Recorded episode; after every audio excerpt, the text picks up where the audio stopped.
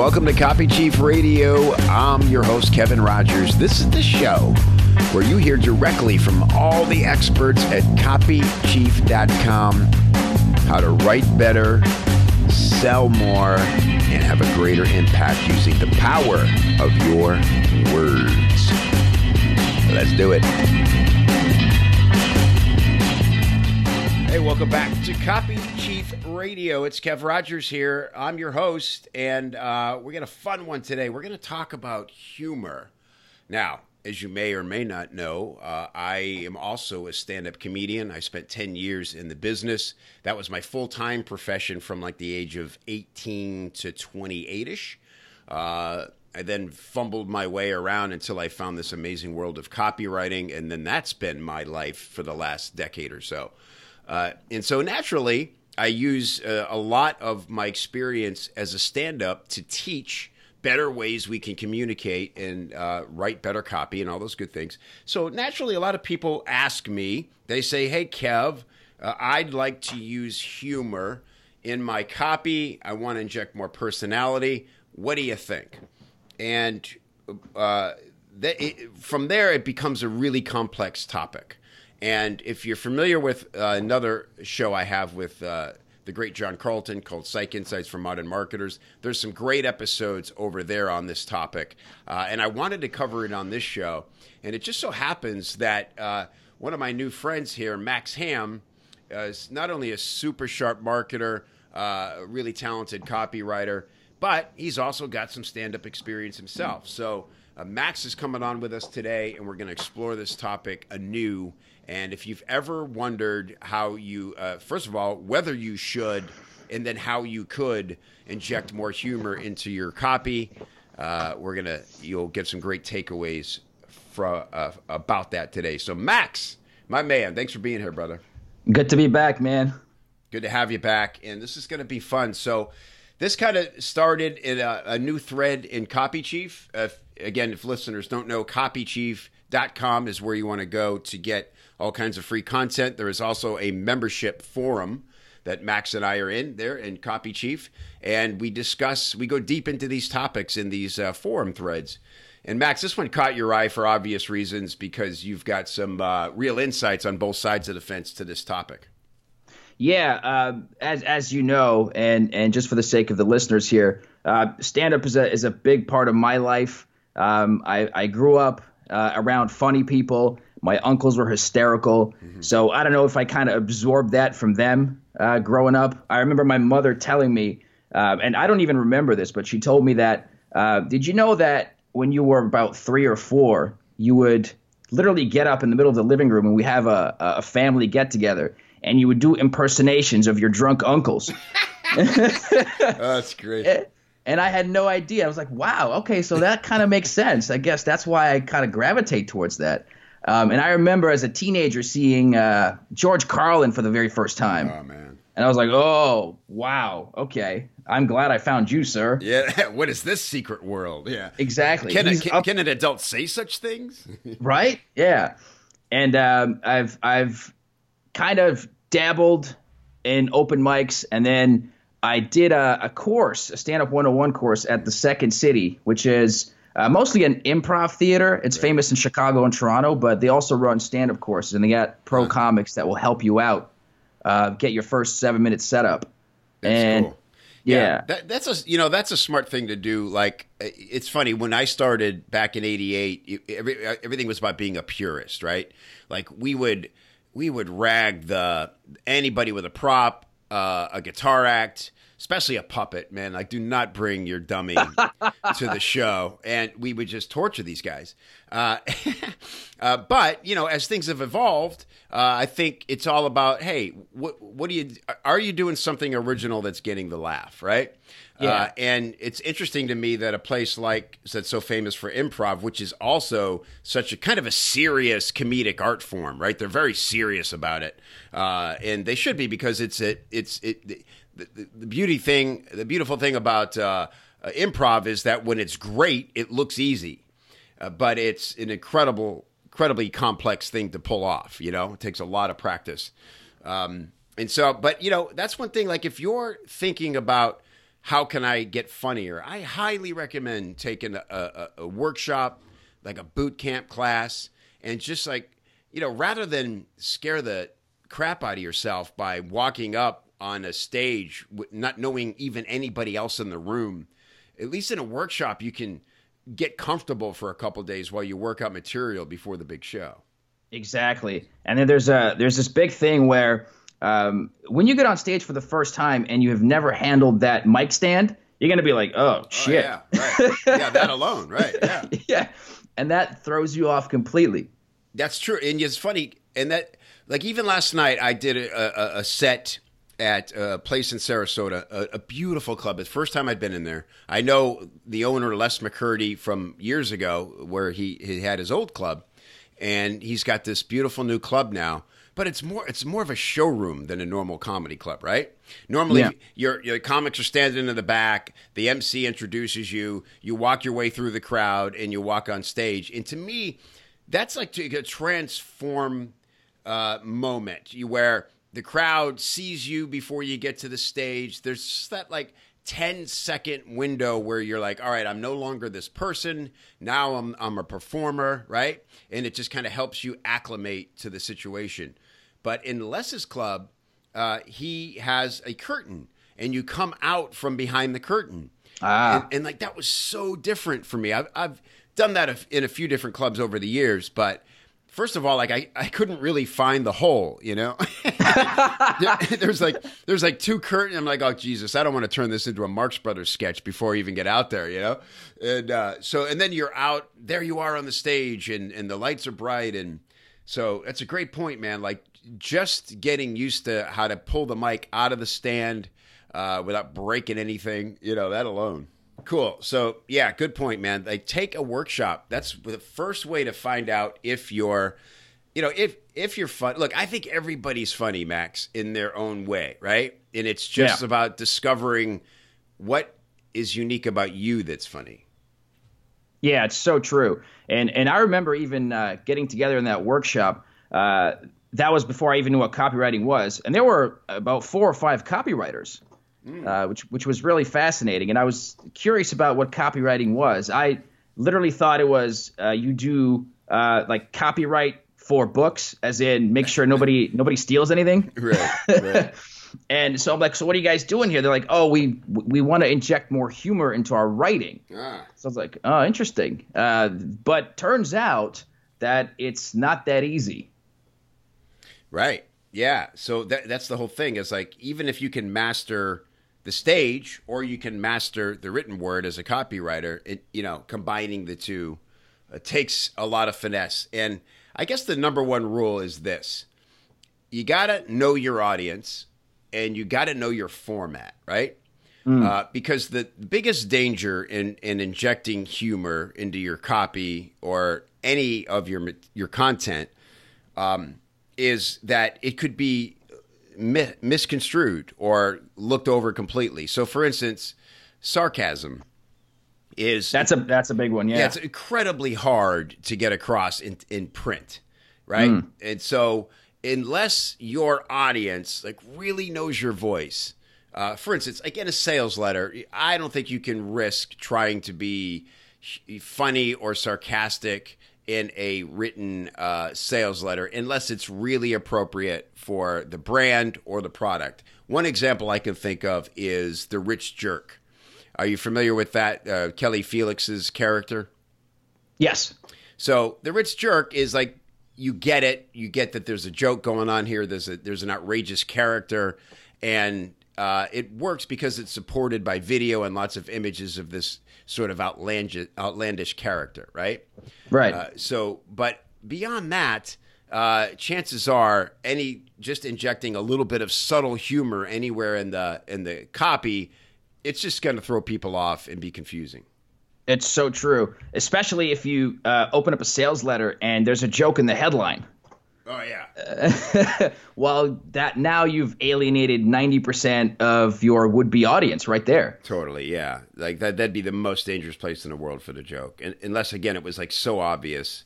And then I think you'd still want to use video. So the next thing is video, which is critical now. We all need to be using video.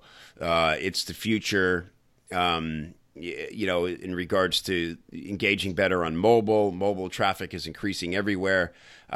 You can get away with a lot more in video. But the thing there is it appropriate for your audience, for your product, for your offer? You know, look, you know, I have this thing, Max, where I talk about the different zones of urgency, right? In a product, you know, there's the green zone, the yellow zone, and the red zone. And I'd say a good, you know, 80% of the markets, at least that I've written for, are in the yellow zone. Mm-hmm. It's that things are okay now, but wouldn't they be so much better if, right? So, you know, if you could make more money with your business, if you could have more time for your family, if your investments had greater returns, if you could get that six-pack abs or at least lose the man tits, you know, stuff like that. And there it's like you can have a little bit of fun, but for the most part, you want to just get to the point and really build up the urgency about how much better life could be if they had this, right? It's so true. And also to add to the green, yellow, red zone, product need zone, I guess, paradigm or methodology, if you look at what Dollar Shave Club did with something low stakes. Yes. I mean, that's a green product if you can ever have one. Exactly. And it's sold brilliantly with low stakes humor because, you know, they weren't treading on thin ice. Because you can't do that, for instance, in a red zone product where you're maybe presenting a cancer treatment related info product or something to relieve chronic pain for people who can't even stand up. There's just no room for the joke there. Exactly right. Right. So yeah, red zone is the way I define red zone is, you know, life is on hold until we get this solved, right? Or at least have a plan for this. So like you said, a potentially terminal disease. You know, you come home and there is a note on the bed that says, well, I'm leaving you, and the closet is empty. There's like, whoa, like, okay, life just changed. I need to call an attorney. I need to figure out what the hell's going on. And all these emotions, and there is no time for chit chat or humor in that scenario. No. And like you said, Dollar Shave Club's a great example of a green zone where it's like, yeah, I guess I'm a little irked by paying so much for razors, but I never thought about it. It's just something I always had to do. And that's something you can have a lot of fun with and make people go, yeah, hell yeah, I'd love to stick it to the man for overcharging me for razors and have a laugh while I'm doing it. Yeah, and it's like a hypothetical scenario. You get shot in the foot. You go to the ER. You don't want the doctor to. So, how's your day been? Tell me a little bit about yourself. Let's let's dive into the problem. No, you fix my foot, man. Stop talking. Yeah, it's like Carlton said. He taught me this lesson about empathy, and he used that exact example. He said, like, if your hand was like severed off, like dangling by a couple of veins, right? So you had a lawnmower accident and you go to the ER, you don't even need empathy right there. You don't need the doctor to say, oh man, I cut my arm off once and I know how you feel. It's really awful. You're probably really scared right now. I bet that hurts, right? You just want him to look at it, nod, and indicate that he knows exactly what to do. Exactly. To put it back together. It could be a robot even, but as long as they fix your arm, you're good. Right. No time for rapport. Yeah. No. So no. Good points, man. Let me ask you this, though, while we're on this. Since we're talking about video, how do you feel about humor in emails? Because I'm sure you do as well. We subscribe to a lot of marketers and a lot of copywriters online, a lot of entrepreneurs, and I particularly like your emails, Kevin. You always bring sort of a personal experience to your emails, and there's always a clever joke that's not too much. It's just the right amount because you know your audience well. Mm-hmm. People like Ben Settle and Ryan Lee always have a lot of personality and humor in their emails. John Carlton as well. His blog is incredibly entertaining and informative. Yeah. But for somebody, let's say, who's just starting to build a list, would you say to stay away from that until they kind of get going and figure out what their voice really is before they attempt the humor? That's a good question. I would say that that is the safest thing to do. But I would say at the same time, the most important thing in the beginning is to give yourself the freedom to be interesting, right? So I would say you're better off probably going overboard with personality as long as every email has value, has a point, and has clarity, right? Clarity trumps persuasion, as we know. Clarity also trumps humor. The number one thing you've got to do in email or in any communication is be 100% certain that there's no way what you're trying to explain could be misunderstood, right? Yeah. And so if you have that, then you can maybe throw off an aside or a little parenthetical with a joke or kind of a wink in it, right? And build from there. But, you know, so when I say defer to having a lot of personality, I say that because the worst thing you could be is boring. Two things will get you ignored, especially with email, being boring or being unclear. And I'd rather see somebody be a little outlandish or over the top as long as they were being totally clear, then defer to being very straightforward and making sure they get their point across and almost sounding too formal or robotic, because who cares? Exactly. That statement right there, who cares, reminds me, I just started digging into Steven Pressfield's new book, Nobody Wants to Read Your Shit. Oh, yeah. Love it. It's so good. I'm about halfway through, and this just reminded me of it because Steven Pressfield actually was a copywriter before he became a fiction and nonfiction writer. And his idea was, listen, whoever you're writing to, they've seen it, they've read it, they've experienced it before. So unless you have something jarring and something literally that gets their eyeballs to widen up a little bit and be like, oh, what's this guy saying? Then you're dead in the water. And he made that mistake for years before he actually decided to adopt his own voice.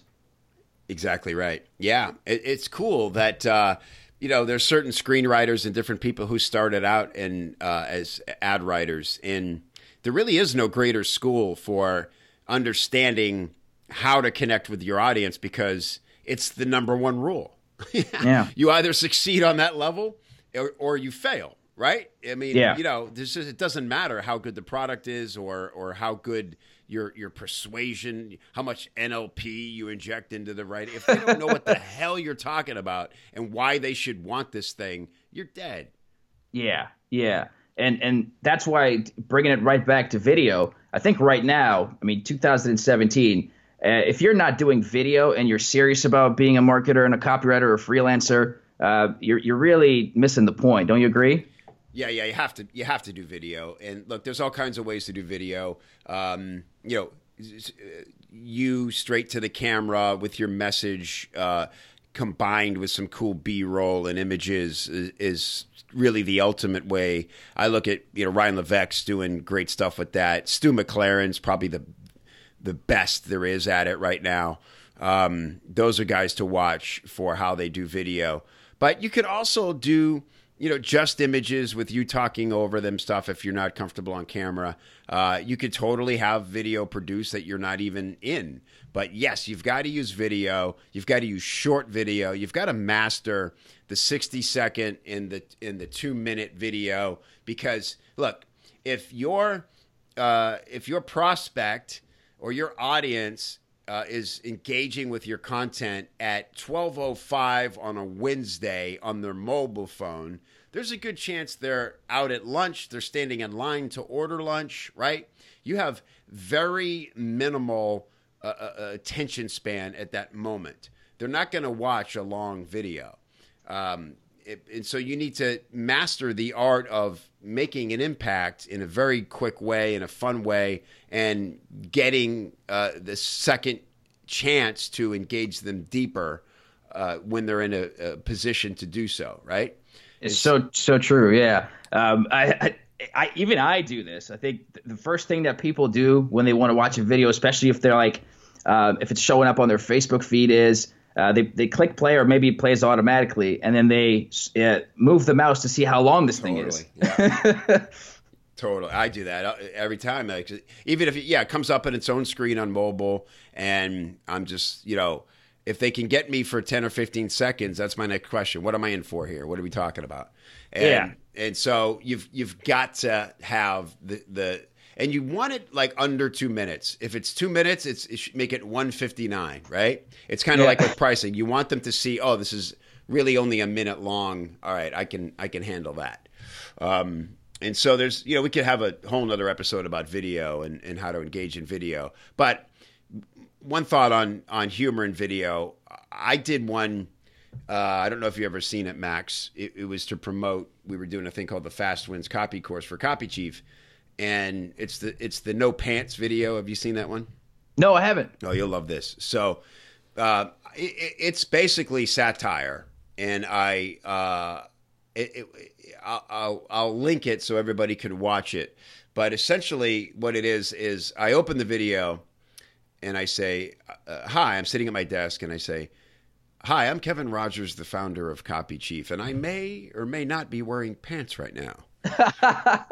and then I say, now, why in the world would I be sitting here potentially pantless talking to you about your marketing? And then I go in to explain why, and I do these, here's how to recognize good copy versus bad copy. And the whole thing's really sort of, satirical. And then at the end of the video, I stand up, and of course, I'm not wearing pants. So you actually weren't wearing pants. I actually wasn't wearing pants, yeah. And the funny thing is, that came as a result of me literally sitting there for 3 hours trying to do a straight video to the camera and be serious and wanting to be taken seriously and explain this very valuable thing I had. And I finally got so frustrated with something just didn't feel right? Oh, yeah, it just feels stiff. Yeah, it felt stiff. And no pun intended. I felt stiff, so I took my pants off.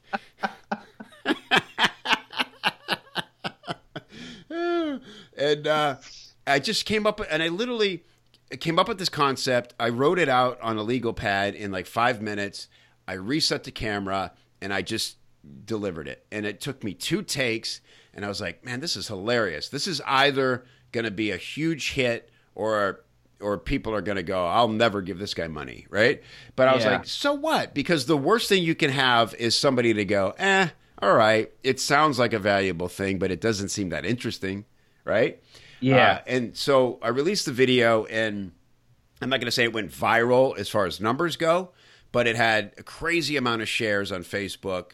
People were showing it to each other, not because of the offer, but you're not going to believe this video. Like, this is hilarious, right? It had very much the feel of like the Dollar Shave Club video, although it was just one shot on me.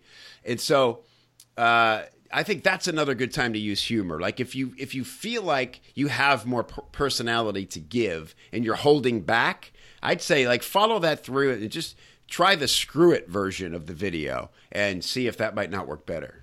Yeah. And there's a flip side too. If you're not that kind of person and you try to pull that stunt, it also won't come off. Right.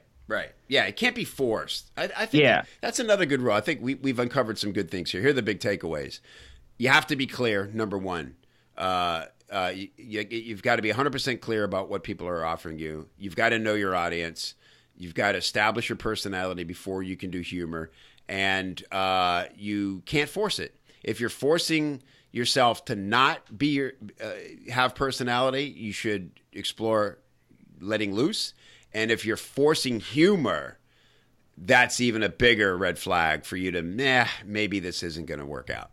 But Either way, have fun, explore it. The cool thing about video is that it's really cheap to practice. You could do stuff on your iPhone, and you don't have to don't try out a funny concept on a live stream. Just do it on your cell phone and look back at it. Like we say, write drunk, edit sober, see how it feels the next day, show it to some people. Like, my wife is the greatest judge. I can see her. If she cringes, 90% of the time she's right. Like, no, that's not going to ever see the light of day, Yeah. So, cool, man. Well, Max, great episode. Thanks for doing this. We got a couple more. I'm going to have you back in a couple weeks, and we're going to talk about, speaking of humor, Another thread in Copy Chief, our buddy Bruce was talking about the famous Johnny Carson clip where he had the guy, you know, that was titled the classic greatest salesman in the world. I don't know if that was the exact title, but he basically came on Carson, and Carson said, all right, if you're so great, sell me this ashtray. And what happened from there was, you know, an epic piece of television history, but also an epic piece of salesmanship in example, in action. So we're going to talk about that and go a little bit more into some keys to just selling the damn thing already. So that'll be a lot of fun, Max. Looking forward to that, and appreciate you being here, man. Thank you for having me, man. It was a lot of fun. Can't wait to be back. All right, talk soon. Take care. Hey, thanks for listening. I hope you dug the show. Come on over to CopyChief.com. That's where you'll find all the backlog, all the transcribes, all the show notes, and all the free weekly copywriting tips. CopyChief.com.